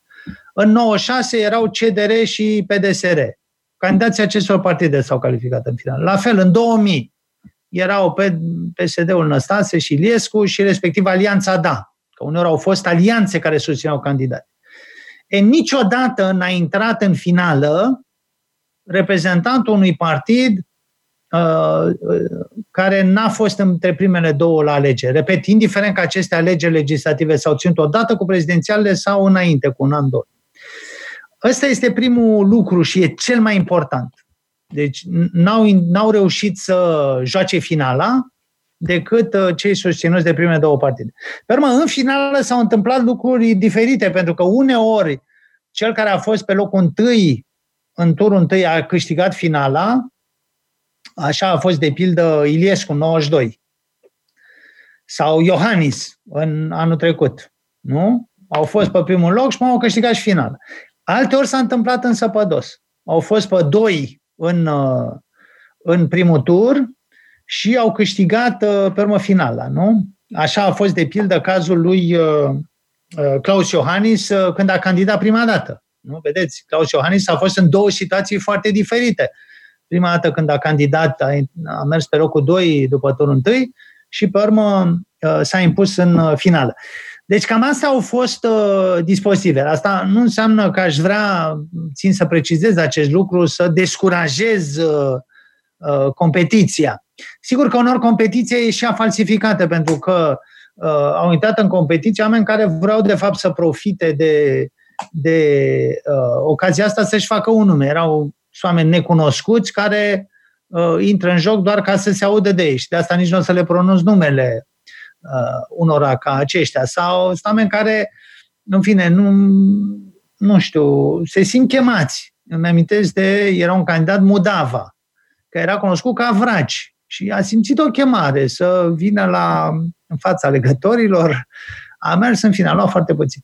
Uh, deci sunt, sunt peste tot e așa, adică se, uh, se folosesc ocazia asta. Aș mai spune un lucru apropo de chestiuni instituționale. Vedeți, la noi s-a inventat uh, încă în 1990 regula asta. Dacă vrei să intri la prezidențiale, îți trebuie un număr de semnături. Și uh, în dezbaterea din CPUN, asta a fost o, o improvizație înainte de a avea o, uh, primul parlament în 90, s-a zis, Iliescu a zis, hai să le cerem celor care candidează la președinție 251 de semnături. Atâtea erau, atâtea, erau, atâtea erau cerute și pentru a face un partid, 251. Și Iliescu a zis, atâtea la partid, hai să fie și atâta la președinție. Ei bine, în CPUN, Iliescu a fost contrazis și e una din puținele chestiuni în care nu s-a impus opinia lui. Și anume, cineva a zis, Mariana Celac, o arhitectă, Dumnezeu să ierte, a murit acum câțiva ani, era membra a grupului pentru dialog social și Mariana Celac a zis, domnule, nu trebuie să fie mai mulți, că președintele trebuie să fie o forță și să nu dăm voie chiar oricui. Și ea este 100 de mii. Trebuie să fie 100 de mii de oameni care semnează ca să intre în competiție. Bun. Și, pe urmă, s-a urcat cifra asta, s-a ajuns la 300 de mii, în fine, nu mai spun toate date. Cert este că noi trăim cu această obligație. Dacă cineva își dorește să intre în competiție, trebuie uh, uh, sute de mii de semnături. Nu așa? E, există, există alte cazuri, există alte țări unde lucrurile sunt gestionate mai inteligent. Și aici o să iau exemplu Franței pentru că mi se pare bun și el a mai fost copiat și în alte țări. În Franța se cere să ai semnături din partea unor aleși, adică parlamentari sau aleși locali, ca să poți să intri. Cu alte cuvinte, să cere o minimă garanție de seriozitate și o susținere prealabilă care să spună că, da, e cineva care reprezintă o anumită sensibilitate din, din societate. La noi nu se face așa. Să cer 300.000 de semnături, evident că unii necunoscuți le cumpără, sunt fraude masive, să cumpără la, la sacoșă și să ajunge la un circ. Uh, e păcat, adică eu cred că s-ar putea găsi un sistem care să îmbine Uh, nu, libertatea de a candida cu o anumită seriozitate. Inclusiv la partide, știți, și partidelor li se cere să depună candidatură, să depună semnături. Acum o să apuce să strângă din nou semnături pentru parlamentari. Există țări care judecă această chestiune mult mai rafinat. De pildă, în foarte multe țări, un partid care e parlamentar nu mai are nevoie de semnături ca să-și înscrie candidații, că se presupune că e ceva de capul lui, dacă a fost deja în Parlament, a, a avut aleși să cer în schimb semnături pentru partide noi. dar nu să cer atâtea semnături încât omului să-i fie imposibil și să fie silit să fraudeze, pentru că foarte multe din partidele astea... Se întâmplă atunci când, cum am avut uh, da. o situație la noi, și anume, un partid nu câștigă alegeri, dar totuși se formează în timpul unei legislaturi. Are oameni în Parlament. Da, da. În cazul ăsta, cum ar fi? Ar mai avea nevoie de semnături sau nu? Păi nu că se consideră, și aici e o întreagă discuție, uh, în principiu în multe locuri se consideră că um, e urmată calea cea mai veche de formare a partidelor, și anume prin constituirea unui grup parlamentar, și atunci acel partid are același statut cu cele care intraseră în Parlament. Trebuie reamintit acest lucru. Partidele există după Parlament. Partidele s-au format în parlamente, din grupuri parlamentare. Deci cei care tună și fulgeră zicând de ce un parlamentar constituie un nou grup, sunt împotriva tradiției parlamentarismului, pentru că, repet, noi avem parlamente înainte de a avea partide și partide s-au format ca facțiuni parlamentare, care și-au pus problema cum se realeg. Ăsta e mecanismul de formare a partidelor. Și, într-adevăr, până în ziua de astăzi, în foarte multe locuri din lume, nu avem niciun caz uh, uh, exclusivitatea acestui comportament, deputații formează grupuri politice distincte de cele care i-au susținut atunci când uh, au fost aleși. Uh, cred că există nu soluții de acest fel, de pildă să nu mai cer partidelor parlamentare semnături, iar partidelor neparlamentare să le cer ceva rezonabil, la talia umană, nu să-i cer unui partid nou 300.000 de semnături, pentru că îl obligi să fraudeze, adică întreții o industrie de falsificat semnături, cu ramificații în diverse servicii sociale sau de diverse servicii ale statului, care nu aduce nimic. Adică e, e, e o prosteală, se și vede pe urmă la urne că respectivii de multe ori care, cei care fraudează, vă zic, nu iau nimic, iau 10 voturi. Bun, deci... mai este cazul când semnezi pentru cineva, deși n-ai de gând să-l votezi. Păi da, dar s-a ajuns la asta Tocmai pentru că unii sunt generoși și cetățenii realizează că e absurdă cerința de a-i cere unea 300.000 de semnături ca să se prezinte, nu? Repet, trebuie, trebuie să, să vezi ce sens au procedurile pe care le propui. După da, părerea mea, această... Pro... De pildă, am semnat anul trecut pentru Dan Barna și nu aveam de gând să-l uh, votez. Dar uh, vreau să revin asupra unei întrebări pe care am pus-o deja, pe care tu o discuți da. în carte, și anume care a fost cel mai bun uh, președinte. Te încumeți să dai un răspuns? Uh, nu pentru că uh, nu vreau să exprim o opoziție partizană și n-am exprimat-o nici în carte. Evident că am o preferință politică uh, pentru, pentru perioada asta de 30 de ani. Ce vreau să sub, ce am subliniat în carte și ce cred că este important de văzut, în general, e lucrul următor. Avem o, o experiență foarte limitată pentru a putea judeca în absolut. Noi avem foarte de multe ori tentația asta. Vedem, nu ne convine ceva la uh, Iohannis, că e președinte acum, îl facem cu și cu oțet. Nu ne-a convenit înainte la Băzescu, îl facem cu a fel cu toți. Și ajungem în incapacitate de a mai vedea ceva bun și ajungem, cum se întâmplă astăzi, aud pe foarte mult, zice, domne, e o, e o nenorocire din 90 încoace, nu s-a întâmplat nimic. Și eu mi-aduc aminte că în 90 nu puteam să ies din țară decât dacă stăteam ore în șir să iau o viză. În 90 nu mă puteam să nu mă puteam duce la studii în vreo țară din Uniunea Europeană decât dacă aveam uh, bursă. Și așa mai departe. În 90 nu puteai să te duci să muncești în Marea Britanie, în Spania, în uh, Germania, decât dacă treceai fraudulos frontiera și așa mai departe. Și aici nu e vorba doar despre libertate, deși discuția esențială ar trebui să fie despre libertate atunci când discutăm despre această perioadă. Și mă întorc la întrebarea ta. Uh, cine a fost cel mai bun președinte? Cred că întrebarea corectă, uh, corect formulată ar fi ce au făcut bine până la urmă președinții, ce au făcut bine primii miniștri, care sunt uh, lucrurile cu care uh, uh, trăim astăzi mai bine decât uh, înainte. Și, de pildă, unul dintre aceste lucruri e intrarea în Uniunea Europeană.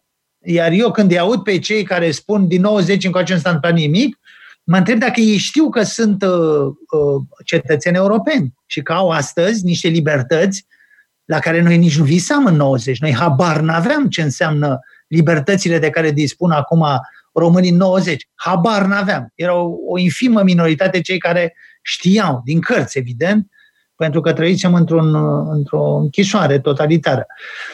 Și acum sunt lucruri și lucruri. De, dau de pildă în carte exemplul dificultății de a stabili care e cel mai bun președinte, pornind de la următorul fapt. În 2019, România a deținut președinția uh, Consiliului uh, Uniunii Europene. Uh, Claus Iohannis a putut, în virtutea acestei uh, uh, responsabilități care a revenit României, să organizeze un somei informal la un summit sau un somei informal la Sibiu. E, asta n-ar fi putut, nu s-ar fi putut organiza, noi n-am fi uh, putut avea, n-am fi putut avea președinția dacă, uh, evident, n-am fi intrat în Uniune în 2007, când președinte era Băsescu. Deci, altfel spus, Iohannis n-ar fi putut face uh, adunarea de la Sibiu dacă n-ar fi existat Băsescu. La fel cum Băsescu n-ar fi putut să aplaude alături de Tăricianu să spargă sticle de șampanie la 1 ianuarie 2007, când România a intrat, dacă negocierile nu s-ar fi terminat. Iar negocierile s-au terminat în timpul lui Iliescu, în decembrie 2004 nu s-ar fi putut sparge șampanie. Un moment, Iar au Iliescu n separat, nu, nu. Au, au, au băut și șampanie separat. Te de pe atunci eram ambasador și a fost absolut ridicol uh, în noaptea de 31 decembrie 2006 spre 1 ianuarie 2007. Întâmplarea a făcut că eram la București și erau două manifestări diferite uh, absolut ridicol. Unul era într-o parte, celălalt era în altă parte, n-au sărbătorit împreună acest moment atât de important pentru România.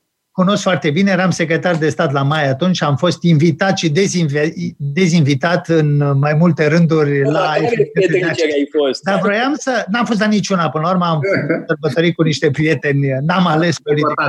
Dar vreau să spun că nici acel moment, uh, nici momentul, pardon, al încheierii negocierilor în 2004 în timpul lui Iliescu n-ar fi fost evident posibil fără deschiderea negocierilor, pentru care va trebui să fim recunoscători întotdeauna lui Emil Constantinescu.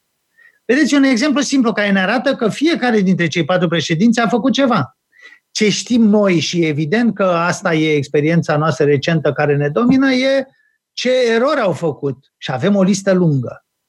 Eu însumi am făcut în carte o, o listă cu uh, greșelile care le vor fi imputate, cred eu, mulți ani de acum încolo. De pildă, de numele lui Iliescu va fi tot timpul legat dosarul Revoluției și mineriada din 1990. Nimeni nu va putea șterge lucrurile astea.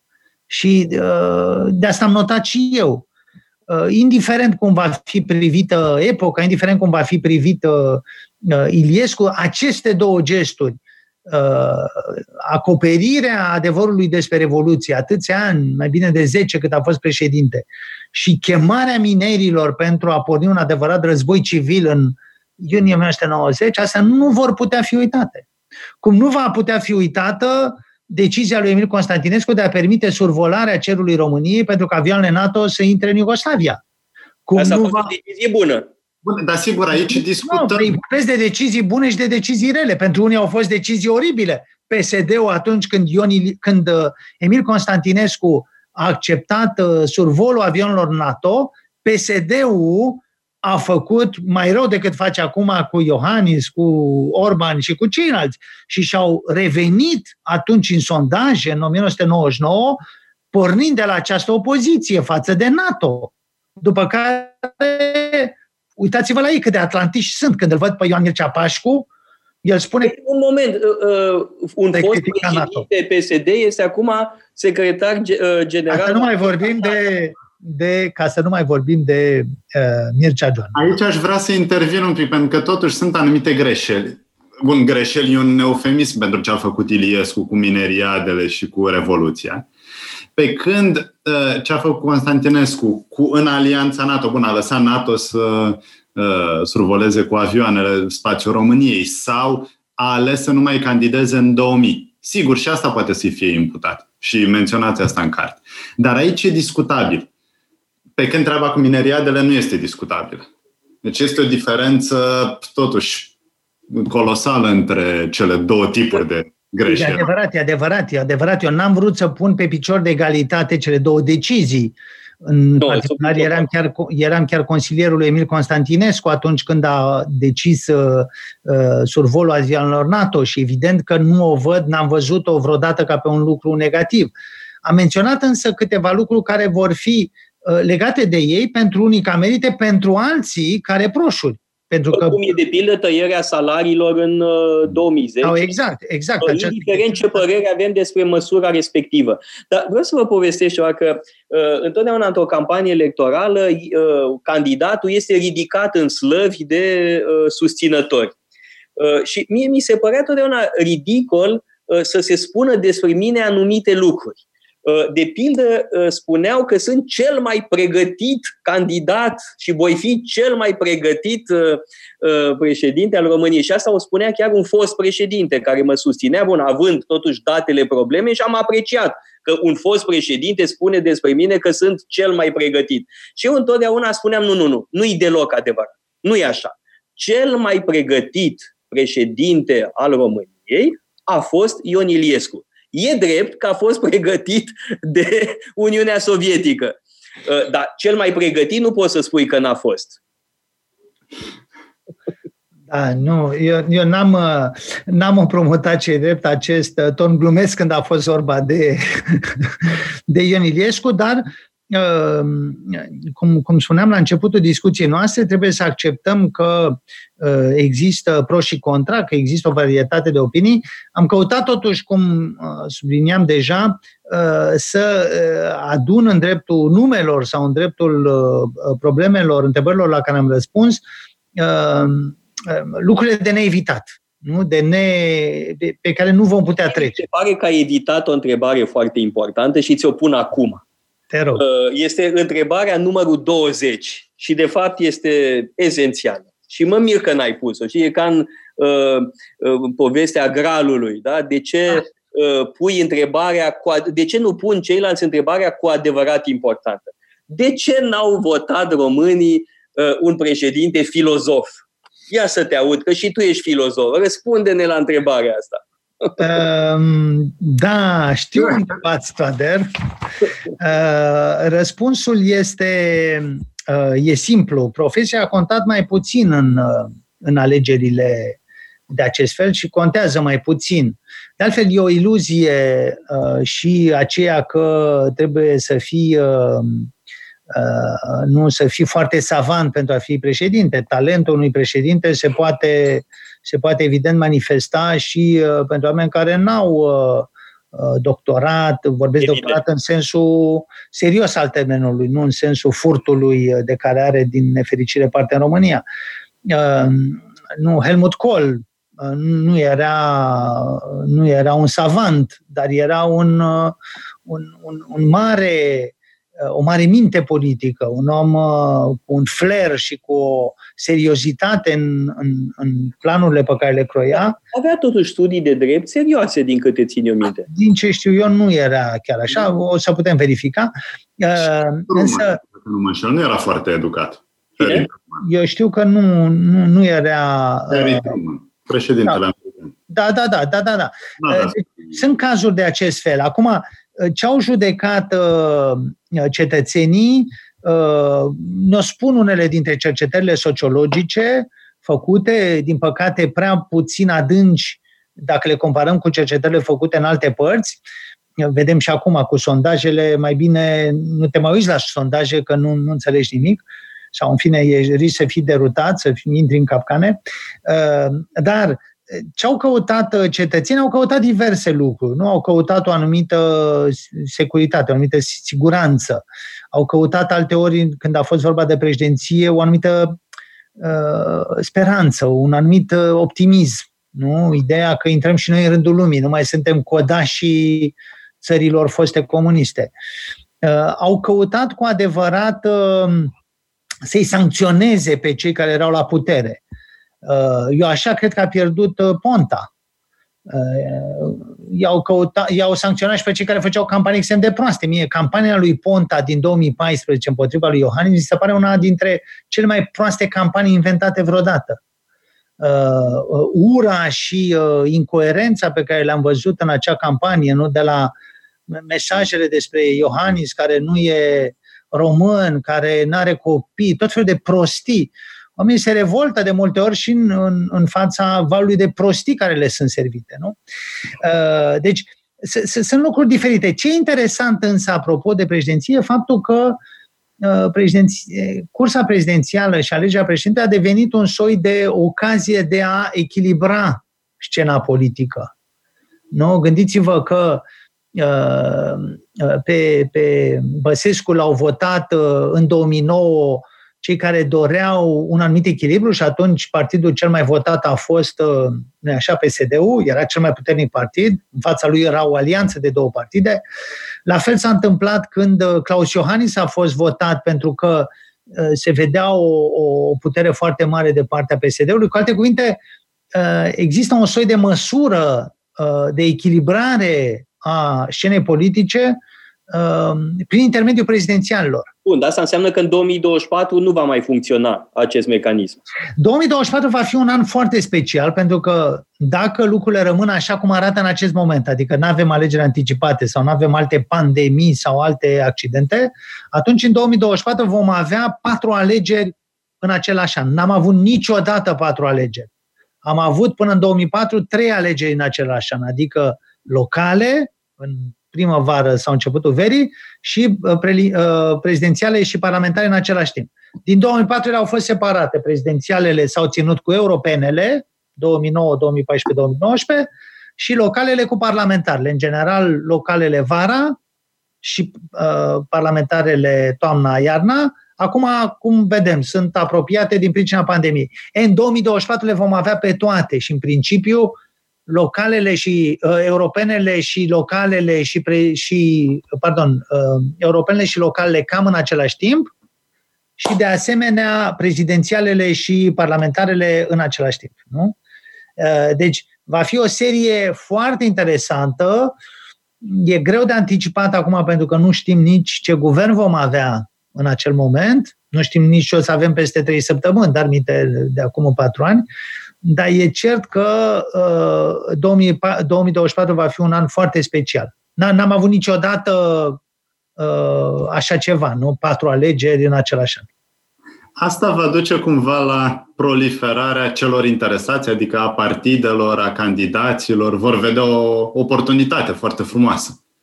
Da, băi, și acum au văzut, deci de când s-a schimbat legea și sunt uh, câte trei uh, oameni necesari pentru a fonda o formațiune, Uh, nu avem o lege foarte liberală și e foarte bine că e așa, n-am, n-am absolut nicio obiecție. Uh, numărul partidelor a crescut din nou, adică avem peste 200 de formațiuni politice.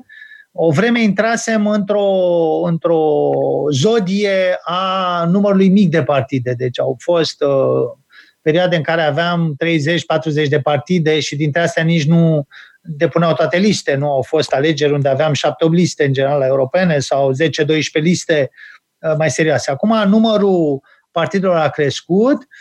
N-am văzut încă situația statistică pentru alegerile locale, dar uh, e clar că au fost mai multe formațiuni politice decât data trecută uh, dar nu știu exact câte, o să mă uit pe statistici, și foarte probabil și la parlamentare vom avea mai multe.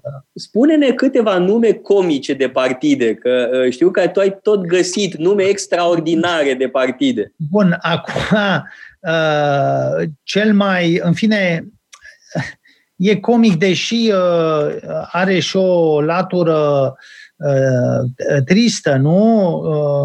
Uh, Partidul Eroilor Căzuți pentru Libertatea Eroilor Rămași în Viață, afectați de gloanțele barbare. Asta Super. da, un partid făcut uh, la începutul anilor 90, anului 90, într-o comună, dacă nu mă înșel, undeva în Caraș, era un partid sătesc și au fost mai multe uh, create în, uh, în localități mici. A existat un partid care era ironic, făcut de Ștefan Cazimir, de profesorul și criticul Partidul istoric. Liber Schimbist. Partidul Liber Schimbist, care trimitea evident la uh, Caragiale și, în fine, Ștefan Cazimir o făcea cu umor și cu ironie. El uh, recita de altfel și epigrame, făcea concurs cu Mircea Ionescu Quintus în uh, primele parlamente pe tema asta și era mai degrabă ironic, adică nu era uh, liber schimbist, nu era un, uh, un nume prost pentru că era naiv, ci era o ironie. Acum am avut Partidul Român Democrat Popular Realist Revoluționar, o, o serie foarte lungă. Am avut Partidul Muncii Birocratice, am avut Alianța Leopardu și așa mai departe. Sunt nume comice. Acum, în ultimele, în ultimele luni, au apărut, cum spuneam, uh, uh, multe uh, partide noi, unele sunt foarte legate de o identitate geografică, de o identitate foarte locală, dacă mi-e îngăduită expresia. De pildă, avem Partidul Botoșenenilor, Partidul Ialomițenilor, Partidul Maramureșenilor, Partidul Gălățenilor.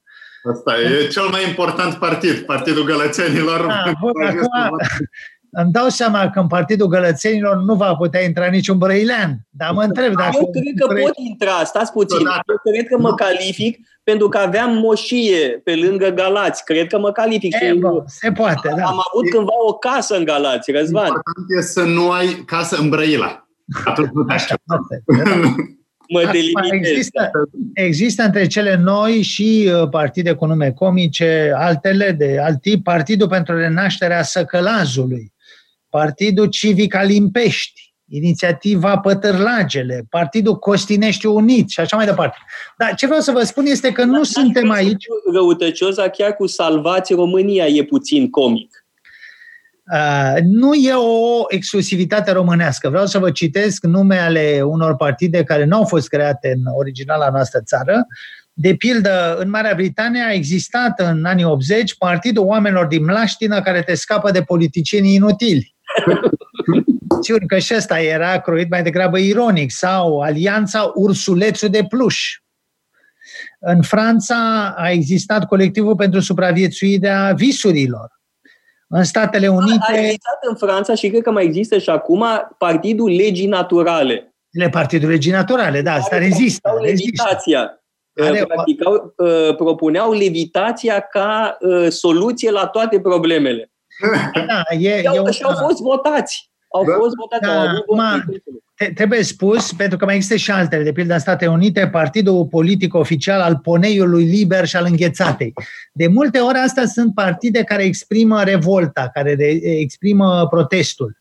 Așa cum candidaturile de tipul uh, un măgar sau un câine sau un șarpe, lucruri care s-au petrecut în Statele Unite, în Mexic, inclusiv în, în Europa, în unele locuri, astea sunt moduri de a protesta, de a contesta elitele politice. Trebuie să vă spun că eu am deja două partide pregătite. A, bun, uh, doar două? anume, uh, și chiar țin mult la proiectele acestea, am două pregătite am așa, Partidul Virtuților Civice, PVC, da. și mai am Liga Oamenilor Liberi, LOL. Alegeți voi în ce vreți să vă înscrieți, uh, în LOL sau în PVC. Uh, cred că pot conta pe sprijinul vostru și pe solidaritatea voastră intelectuală. Sigur, când ne apucăm de scris doctrina? Pentru am deja. Important. PVC-ul îl avem deja în uh, etica nicomahică da. Uh, și uh, mai este fresca lui Ambrogio Lorenzetti uh, din uh, Palazzo Publico de la Siena. Aia este, acela este manifestul vizual da. al Partidului Virtuților Civice. Uh, pentru LOL mă mai gândesc, ar fi Caragiale, uh, evident, este o, o, ar fi un partid de inspirație caragialiană. Da, sigur că... O facem o, o, o, o alianță, PVC-LOL cred că e cel mai bine, că se poartă acum aglutinarea de uh, sigle, da, USR plus, da, sunt câte? Șapte litere. Uh, PVC, LOL sunt doar șase, cred că este rezonabil. Bun, există o diversitate a, a ambițiilor și a, a capacităților literare investite în, în spațiile publice și de asta avem peste tot partide cum sunt cele pe care le-am citat, cu nume uh, care stârnesc uh, surâsul, dacă nu de-a dreptul râsul. Uh, cred, pe de altă parte, că e bine să luăm în seamă faptul că libertatea e foarte prețioasă și uh, sigur nu putem respecta orice năzbâtie, dar trebuie să respectăm uh, demnitatea celor care uh, se angajează în tot felul de întreprinderi. Nu, nu poți respecta o opinie cu care nu ești de acord. Dar orice persoană trebuie respectată și uh, într-o democrație liberală, într-o democrație în care valorile liberalismului clasic sunt uh, prezente, cred că e loc pentru toată lumea. Dacă însă, cum spuneam, putem să producem din când în când măcar și lucruri inteligente care să nu devină împovărătoare pentru cetățean, nu-i rău. Și spun asta pentru că tocmai s-a încheiat o campanie în care am fost foarte frustrat, trebuie să vă spun, pentru că au existat uh, zero dezbatere sau aproape nicio dezbatere uh, din nefericire și uh, nu candidații au refuzat. de atâta, Cristi, nici măcar nu știam numele candidaților din consilii. Este exact, da, da. lucrul ăsta. Uite, în, am stat în Franța, am stat în Germania, am stat și în Danemarca, Uh, întotdeauna uh, primeam în Danemarca, nu, dar în Germania și în Franța am primit întotdeauna, prin poștă, uh, toate documentele de la partide, de la partidele din alegere. Adică fiecare partid avea o hârtie, o coală da, la dispoziție și în felul ăsta știam cine sunt candidații, care sunt ideile lor principale. La noi se votează într-o ignoranță absolută Habar n-are cetățeanul despre ce e vorba. Habar n-are cetățeanul care este programul, care sunt ideile principale. Nu se știe cine sunt candidații. Uh, știi bine că noi aici la sectorul 2, de pildă, am votat uh, un primar despre care nu știm nimic.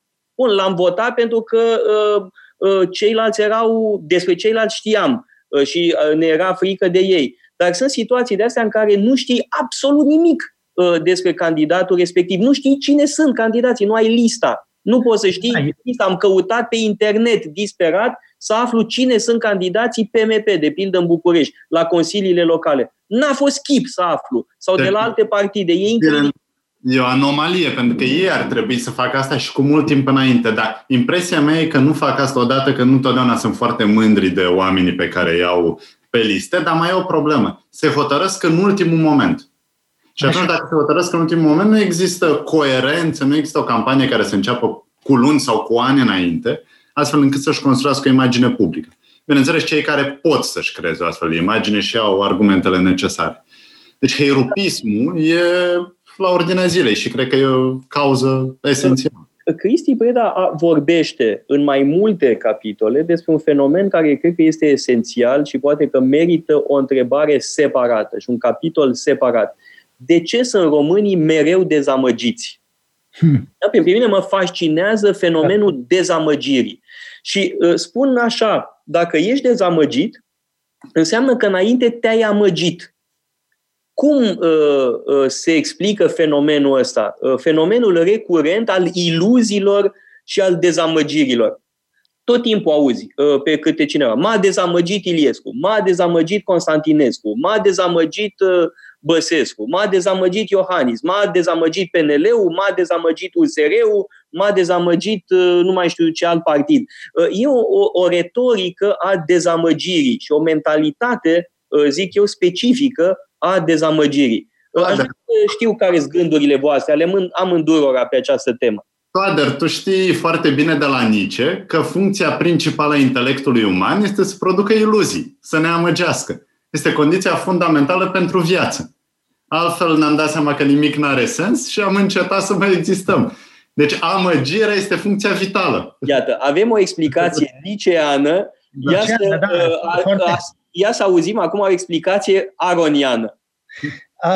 Bine ai zis aroniană, pentru că aș vrea să povestesc un mic episod care e legat de unul din marii prieteni intelectuali ai lui Aron, și anume Aurelian Creilțu, care ca și noi s-a format la începutul anilor 90 într-un mediu filozofico-politic în care figura lui Aron era tutelară. Alături de Aurelian Creilțu am pierdut orice iluzie legată de politică în 1992. Atunci am trăit singura iluzie politică și de atunci ne-am vindecat. Iluzia era atunci că va câștiga președinția Emil Constantinescu. Uh, am fost atât de convinși după campania pe care a făcut-o CDR-ul în acel moment, urmând uh, cu religiozitate ce spunea presa din acel moment, Revista 22, România Liberă, care erau marile voci ale opoziției, încât în seara turului 2 am pregătit șampania. Am pus-o la rece și am așteptat în fața televizorului să vedem uh, uh, sondajele de la ieșirea de la urme. Cu șampania aproape deschisă. Când am văzut rezultatul, ne-am dat seama că nu trebuie să ne amăgim și că trebuie să ne calibrăm bine așteptările, nu doar în termen de victorie a preferaților, ci și uh, în termen mai generali. Ce așteptăm, de fapt, de la uh, politică? Ce așteptăm de la alegere? Așteptăm să ne rezolve problemele? Uh, asta nu se poate întâmpla. Problemele le rezolvi singur, ca individ, ca grup, ca societate. Politicienii, de la politicieni trebuie să aștepți un singur lucru, să dea acces egal la aceleași mijloace cetățenilor pe care îi guvernează. Uh, și marea problemă a politicii este definirea acestor mijloace. Nu trebuie să aștepți de la politicieni să-ți definească scopuri. Scopurile sunt o chestiune individuală. Fiecare dintre noi are un parcurs, caută un anumit drum și caută să uh, pună împreună diverse scopuri. Și nu, nu trebuie să așteptăm de la politicieni scopuri sau, cum se zice acum, proiecte de țară. Nu, asta e o minciună, asta este o, o păcăleală, e una din amăgiri. Ce trebuie să așteptăm de la politicieni este să judece ce mijloace uh, trebuie să avem cu toții la dispoziție pentru a ne atinge cât mai multe scopuri. Ăsta este proiectul uh, aronian și proiectul unei democrații liberale. Uh, nu vreau să-mi definească altcineva, scopurile și obiectivele, în niciun caz politicienii. Vreau însă să am acces la mijloace, la aceleași mijloace la care pot avea acces concetățenii mei. Și în contextul mai larg de acum, la mijloace la care au acces toți europenii. De asta ne dorim, de fapt, cum se zice, o țară ca afară, pentru că vrem să avem același tip de acces nu doar la educație, la sănătate, ci și pur și simplu la profesie, la tipul de competiție, la tipul de competitivitate și de productivitate pe care îl avem în, uh, în țările europene. Și eu sunt convins că suntem pe acest drum. Nu, ne e greu să-l vedem pentru că sunt multe hopuri, dar uh, cred că asta ar trebui, să vorbim mai mult despre adică drumul, drumul e bun, dar nu e bine asfaltat. uh, unii sunt pe lângă drum, asta e și mai periculos, adică nici nu văd drumul unii și evident că trăiesc o viață mai periculoasă unii se și țignesc săracii din pricina asta. Da, ă, trebuie spus asta că ă, ă, realitatea românească fiind totuși dură și adesea dezamăgitoare, produce și forme de țâgneală. Da? Și când ai candidat de câteva ori, așa, ai intrat în contact cu publicul, îți dai seama de lucruri Sau sunt oameni care au așteptări uh, incredibile. Da. Uh, cred că și tu ai întâlnit oameni care ți-au vorbit despre viziunile pe care le-au avut. Uh, uite, am avut un tip, m-a ținut foarte mult la uh, biroul parlamentar, m-a, m-a pândit acolo, m-a prins în ușă și mi-a spus uh, viziunea lui. Uh, omul avea uh, revelații. Uh, și uh, revelații despre soarta omenirii, despre soarta României. Mi-a spus, de pildă, că se va produce un imens potop uh, și că um, în acel moment Casa Poporului va deveni Casa Popoarelor și Iisus Hristos va conduce lumea de la noi, de la București. Da? Exact. Uh, și, uh, mă rog, ce să faci? Trebuie să asculți. Asta e. Uh, da. Da? Trebuie să asculți tot felul de lucruri de genul ăsta Uh, nu puține, și se creează așa un fel de experiență uh, în materie de, mă rog, opinii și uh, aspirații ale alegătorilor. Ne apropiem de sfârșit și aș vrea să uh, aud, uh, uh, mă rog, uh, concluzii sau uh, Răzvan. Da. Păi, în primul rând, vreau să-i mulțumesc foarte mult lui Cristian Preda, pentru că discuția noastră a fost Uh, fascinantă, dar este doar o mică parte din ce se află în carte. Așa că aș vrea să invit pe toată lumea să citească această carte, care o să-i amuze, dar uh, cartea face ceva foarte important, face acest șpagat între niște întrebări amuzante, bineînțeles niște glumițe, și câteva probleme foarte serioase. Probleme despre ce e foarte serios, totul e foarte serios și tratat serios. Stat de drept, ce înseamnă un stat de drept, care este rolul partidelor, care este rolul oamenilor politici. Așa că doar această carte va fi începutul unei meditații mai ample. Așa că... Trebuie să smulgem uh, o promisiune de la uh, Cristian Preda, și anume că va veni în emisiunea noastră pentru a vorbi despre poezii și epigrame. Uh, că i-am furnizat și eu niște mostre uh, de uh, epigrame uh, din anii 30. Da? Uh, vom vorbi despre asta atunci, deci, Cristi, nu te las până nu ne faci promisiunea aceasta solemnă. Solemn promit. Bun. Acestea fiind zise, îți, vă mulțumesc amândurora foarte mult. Uh, mulțumesc uh, ascultătorilor pentru răbdarea lor, pentru interes. Uh, le aduc aminte să cumpere cartea lui Cristian Preda, De ce ațipesc parlamentarii și vă aștept cu mult drag săptămâna viitoare, tot așa, marți la ora 1 la Metope. Metope emisiune realizată prin amabilitatea Fundației Casa Paleologu.